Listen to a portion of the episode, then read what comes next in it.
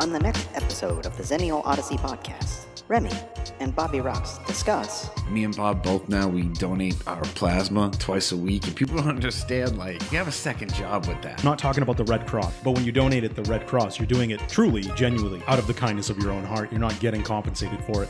At the place we're talking about, we get compensated. What's your experience been with, with the place? Like personally, how'd you find it? And um, you've gone to a couple different ones.